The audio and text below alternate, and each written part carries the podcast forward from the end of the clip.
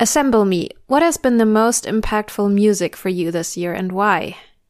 So that's a very good question because I actually listen to a lot of music, but it's actually also very problematic because um, my taste in music is kind of specialized and weird and maybe nerdy, uh, comparable to playing a board game online competitively, maybe.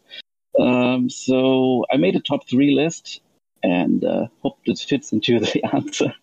but um, so number three uh, would be Cut City, which is a uh, indie rock infused post punk band from Sweden, and uh, their last album has been from 2011, and it was actually one of my favorite albums of the last decade and uh, they disbanded in the meanwhile, but then reunited and produced a new EP actually in uh, September 2020, but uh, it took me until beginning of this year to realize that. And um, it's only five tracks, but uh, three are really amazing to me. So that's more than the average album sometimes has. So that's good enough for me to make top three, especially with this um, nostalgia. And um, yeah, they might sound like early Interpol, just not quite. But if you if you're interested, um, so number two would be a band called Nuovo Testamento, uh, which is a band from a synth pop band from two uh, Italian sound tinkerers together with a singer from the US.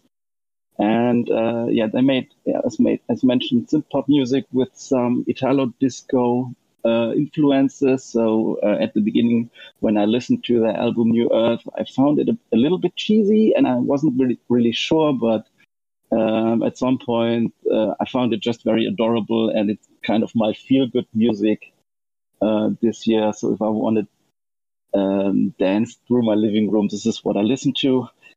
And number one would be a Canadian post punk band called Traitrs, so actually spelled T R A T R S without an O, basically.